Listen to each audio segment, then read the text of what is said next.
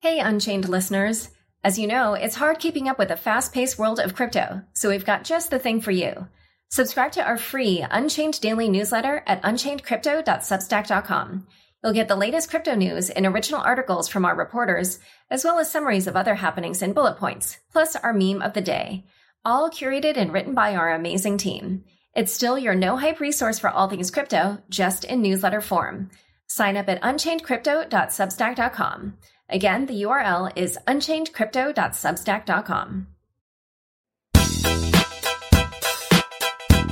Hi, everyone. Welcome to Unconfirmed, the podcast that reveals how the market news in crypto are reacting to the week's top headlines and gets the inside scoop on what they see on the horizon. I'm your host, Laura Shin. Are you ready for global cryptocurrency money laundering regulations? CipherTrace secures the crypto economy with powerful AML tools for exchanges, crypto businesses, and regulators. My guest today is Jemma Green, co founder and chairman of Power Ledger. Welcome, Jemma. Hi.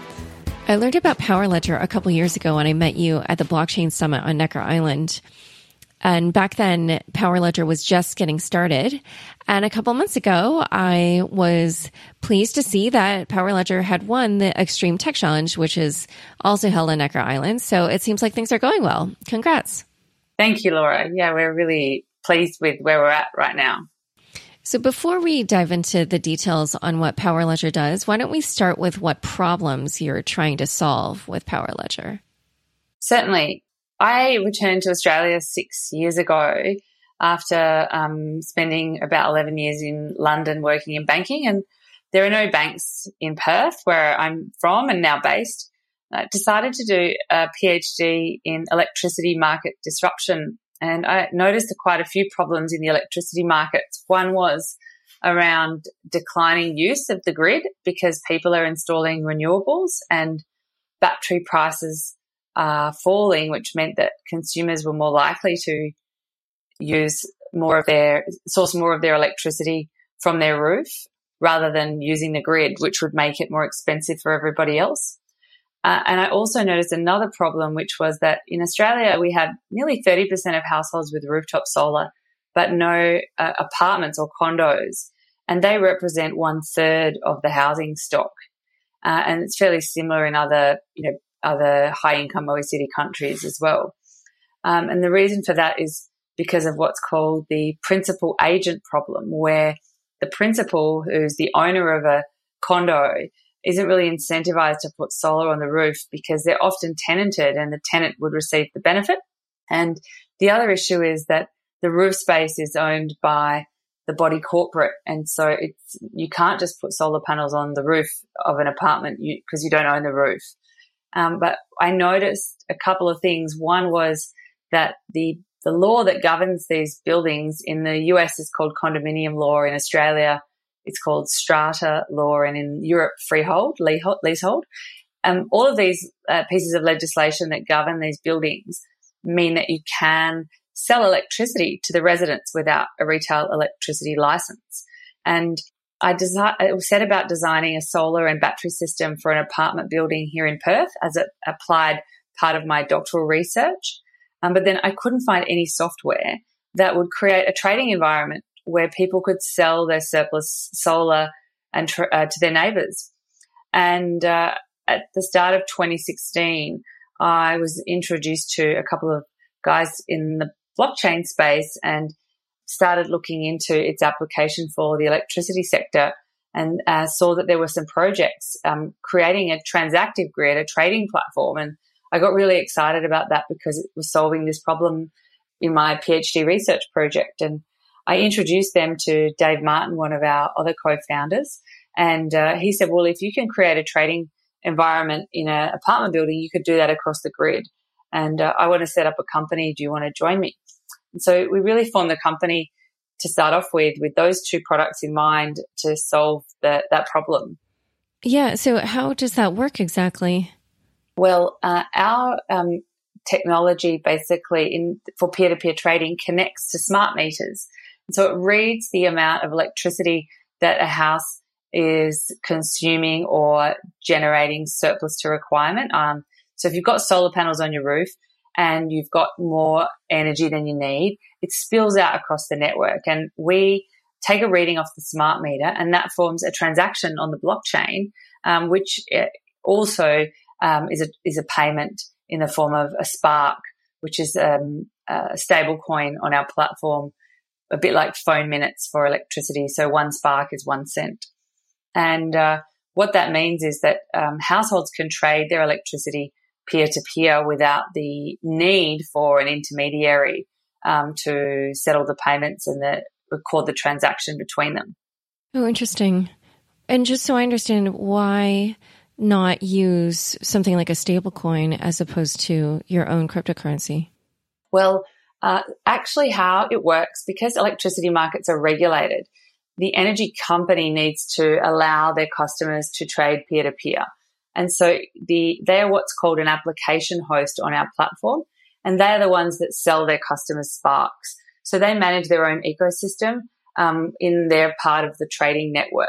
So electricity obviously isn't, um, you know, you can't trade electricity from, you know, Australia to San Francisco. It is connected via poles and wires. And so the trading occurs within um, a, a, one part of the, of a distribution network and uh, sparks represent a tokenized unit of electricity. And we have actually a twin token system. Sparks represents electricity, and that we have a power token, which is a license for the application hosts to be able to offer peer to peer trading to their customers. And that's also a tradable token? Wait, oh, like I don't yeah, understand so, how a license. So Sparks, sure. So um, the power token is a license to trade peer to peer, and that is a tradable token um, on multiple exchanges around the world, including Bittrex and Binance and Bithumb. But the Sparks is not a tradable token. It's it's just a, a token that electricity companies sell their customers so they can trade peer to peer with each other, and then the customer can redeem those Sparks back into fiat. So 100 Sparks is one dollar, and uh, they can purchase 100 sparks with a dollar and then they can redeem those 100 sparks back to a dollar. So basically, you need the power token first in order to be able to trade sparks? Correct. Yes. It's Oh, okay. Yeah, so it's basically the power token is a license to allow energy companies to offer their customers peer to peer and it also acts as a bond backing behind sparks. So some of the power token is um, held in a uh, smart contract as a bond to ensure that when the customers redeem Sparks back into fiat, that the that if they don't do so, there is uh, some uh, bond backing in the form of the power token to fund part of that redemption. And so you've been describing the peer to peer aspect, but I know you also work with utility providers.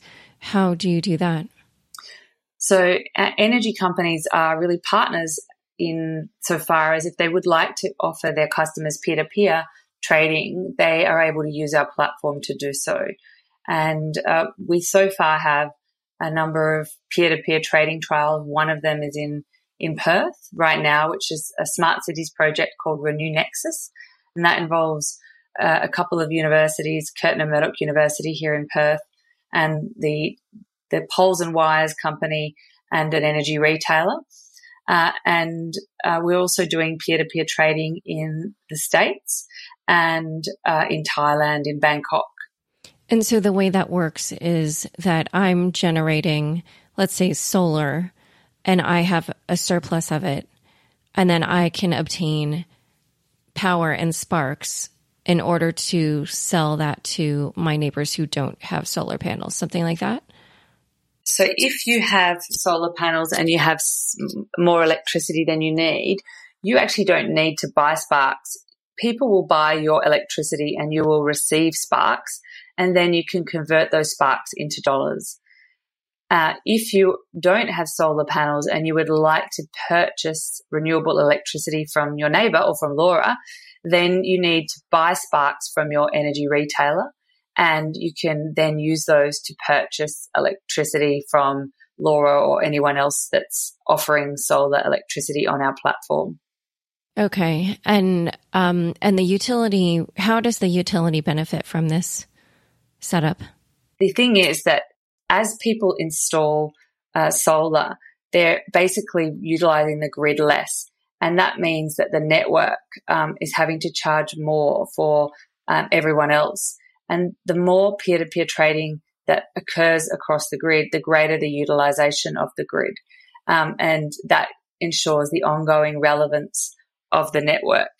The other thing is that energy retailers have an awful lot of customer churn, which is basically customers leave, you know, leaving one retailer and going to another. And they spend a lot of money on customer acquisition and retention.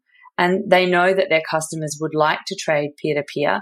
And in offering this to them, it um, has the potential to reduce the amount of churn and endear their customers to their retailer. Great. In a moment, we're going to discuss Power Ledger's plans over the next year and the issue of climate change. But first, a quick word from our fabulous sponsors. Ready or not, the Financial Action Task Force anti money laundering recommendations soon go into effect globally. If you handle cryptocurrencies, no matter where you do business, these new AML laws will apply to you. CipherTrace helps exchanges, ICOs, funds, brokerages, and regulators understand and manage crypto asset and compliance risks. Learn how to reduce your exposure and prepare now for tough new regulations. CipherTrace is securing the crypto economy. Learn more at ciphertrace.com slash unconfirmed. I'm speaking with Jemma Green of Power Ledger. So, how do you think Power Ledger could help address the issue of climate change? I, I feel like I saw in one of your pitches somewhere that that or or at least Richard Branson, I think, thought Power Ledger could help in that regard. So, how how does that part work? Sure. Well, the International Renewable Energy Agency has said that investment in renewables needs to be scaled up six times faster for the world to be able to meet the its climate goals. And we uh, have pioneered a product to help with that called uh, Asset Germination, which is basically a security token that will be launching in 2019 to allow everyday people to invest in and co-own energy assets. And the asset registry will be ma- managed on the blockchain and power token holders will be able to use their power tokens to purchase uh, a share in uh, energy assets. And we're in the final stages of procuring our first assets for that, for the launch of that next year. But um, to answer your question about um, Sir Richard Branson, he was actually at the Paris climate talks and was one of those present at the pledge for carbon neutrality by 2050. And when he awarded uh, Power Ledger the crown for the Extreme Tech Challenge this year, he said that he saw Power Ledger as potentially being instrumental in uh, delivering on that pledge. So uh, I, am very proud that Power Ledger is, um, you know, such a part of the future as he sees it. And just so I'm clear, so for these assets, give me some examples of what it is that people would be purchasing and how that would influence the issue of climate change. Sure. So it, um, the first two assets that we're purchasing is a, a commercial scale solar system and a, a large grid connected community battery. And people will be able to purchase um, a token which will represent a percentage of ownership of one of those assets. And in doing so, they will receive um, a quid pro quo amount of income that that asset generates. So say they purchase an amount of tokens that represents 10% of that asset, they would receive 10% of the income that that asset generates. So that's one part of it. The second is that it's actually quite hard for, for everyday people to invest in and co-own these kinds of assets. Uh, and the second is that um, if they do invest in them, they're quite illiquid, meaning it's hard to trade them.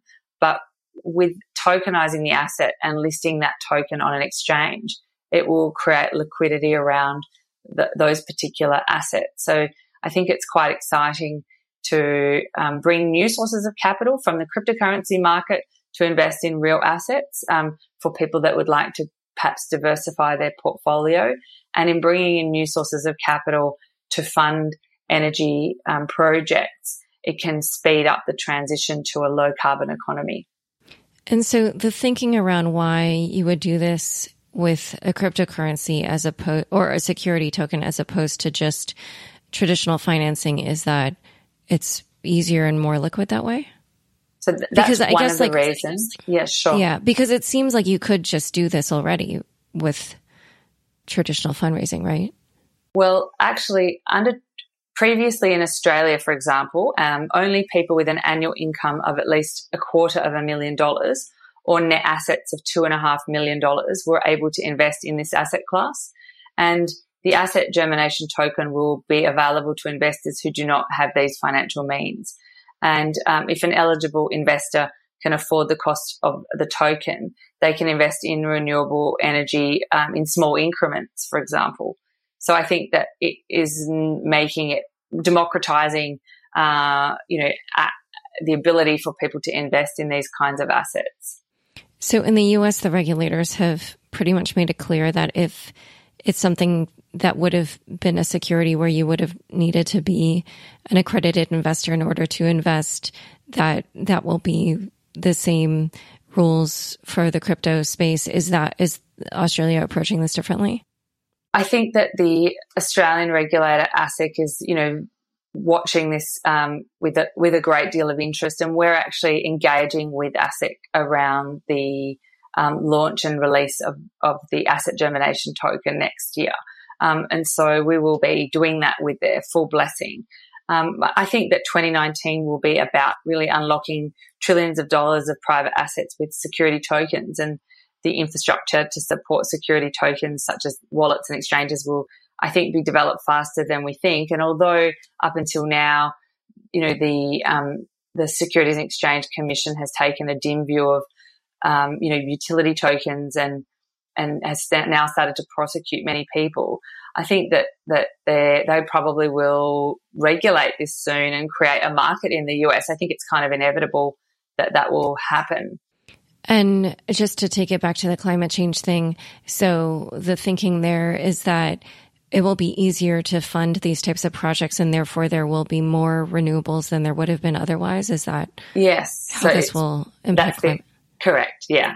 The idea is that there'll be new sources of capital and additional sources of capital to fund the uh, transition to a low carbon economy. Okay. Yeah. I, I went to grad school for, um, science journalism and w- wanted to write about climate change. So there was a period of my life where I was really um, knowledgeable about all these kinds of things and followed it all very closely. And now my mind share is typically taken up by really different things, but I do remember that this was an issue um, because, you know, there's like an upfront capital cost, and yet uh, the benefits take place over time. Um, so you alluded to what Power Ledger will be doing over the next year. Why don't you uh, tell us more about your plans? Sure. So this year was really um, about uh, us deploying our products in multiple instances and and locations around the world, so we could see where was the biggest opportunity for us to scale and commercialize our technology. And uh, we've talked about peer-to-peer trading and asset germination, but we've also launched a carbon um, pro- credit project in California with Silicon Valley Power that went live two weeks ago. And that's really around automating the process by which to get carbon credits issued.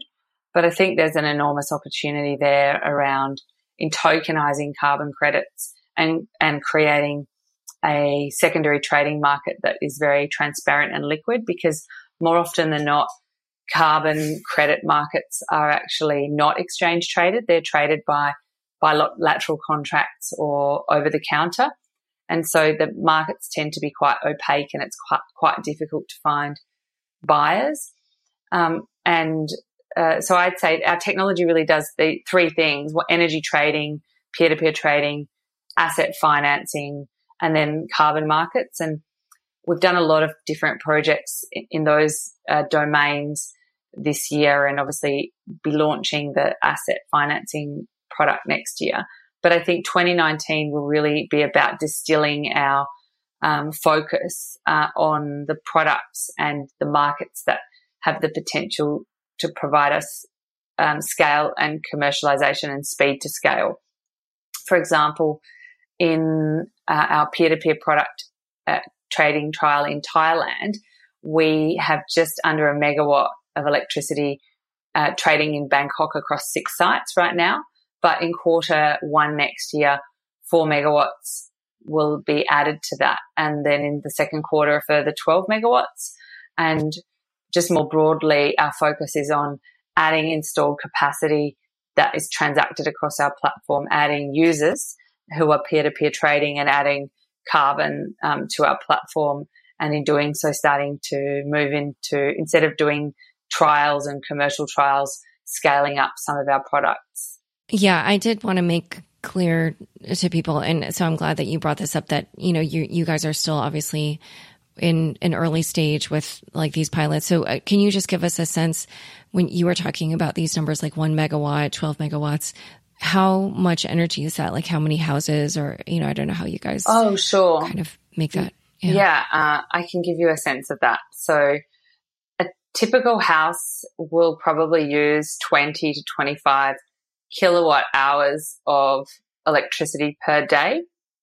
And if a house has five kilowatts of solar on its roof and the sun shines for four hours, that will generate 20 kilowatts of electricity. And so a megawatt is probably enough electricity for, uh, you know, a thousand houses. It's quite a significant amount. Like if you've got a megawatt of solar, it will generate four megawatt hours of electricity per day. Okay, but but just so I'm so I am clear for the Thailand where you said that right now you have one megawatt trading, it one thousand houses use up one megawatt per day or per month or over what time frame? So if you had one megawatt of solar, um, that would generate approximately four um, megawatt hours of electricity uh, per day, and that would be enough to power approximately 200 houses uh, on a daily basis. So that amount of electricity could power that many houses. Okay. Yeah. So yeah, everything is still in a very early stage, but sure. yeah, so that it makes sense that scaling is your next priority. Absolutely. Uh, I mean, just to give you a bit of context on the scale side of things. So we've got four apartment buildings in Fremantle. In Thailand, we've got six commercial sites trading peer to peer. and uh, in the in the US, our carbon project in working with Silicon Valley Power has one parking garage which charges electric vehicles, which is the second largest in California, and that went live two weeks ago. Um, but there are several other assets which will come online in the in the coming months. So most of our projects to date have been around being a proof of concept, and the Thailand one is our first commercial trial. But we do now have contracts for more commercial projects coming online in the in the next few months. Okay, great. Well, uh, I look forward to learning about more. Thanks so much for coming on the show. Thank you so much for having me. Thanks so much for joining us today. To learn more about the topics we discussed, be sure to check out the links in the show notes of your podcast player. New episodes of Unconfirmed come out every Friday. If you haven't already, rate, review, and subscribe on Apple Podcasts. If you liked this episode, share it with your friends on Facebook, Twitter, or LinkedIn. Unconfirmed is produced by me, Laura Shin, with help from Raylan Gallipoli, Fractal Recording, Jenny Josephson, and Daniel West. Thanks for listening.